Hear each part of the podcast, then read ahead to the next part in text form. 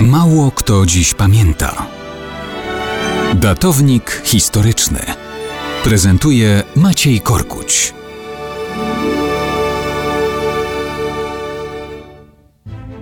Mało kto dziś pamięta, że 9 grudnia 1594 roku urodził się król lew.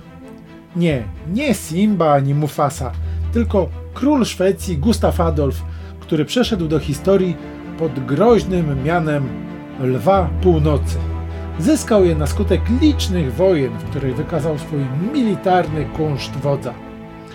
Finalnie znalazł też śmierć jeszcze przed czterdziestką. Ale nie o wojnach będziemy dzisiaj rozprawiać. Królewski Lew Północy miał też nieszczęście nieszczęśliwej miłości. To w bajkach jest tak, że król się zakochuje, jest ślub, a potem żyją długo i szczęśliwie. Tutaj było zupełnie inaczej. Jest rok 1611, kiedy na dworze sztokholmskim zjawia się piękna i młodziutka Ebba Brahe. Piętnastoletnia hrabianka, córka wielkiego ochmistrza Królestwa Szwecji. No, nie jest to kopciuszek, ale też daleko jej było do spełnienia aspiracji królowej matki Krystyny. Niewiele starszego Debby, bo 17-letniego Gustawa Adolfa opanowuje najprawdziwsza miłość do urodziwej poddanej.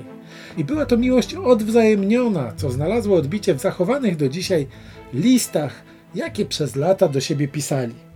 Królowa matka myślała o perspektywach politycznych królestwa. Potrzebowała dla syna poważnego ślubu dynastycznego, który będzie służyć dalszemu umocnieniu Szwecji. Przerażały ją pomysły syna, który nie tylko zakochał się w poddanej, ale też chciał ją poprowadzić do ołtarza i koronować na królową. Krystyna tłumaczyła, przekonywała syna, a jego wybrance zmyła kilkakrotnie głowę urządzając awantury, nawet mało przystające do monarszej godności.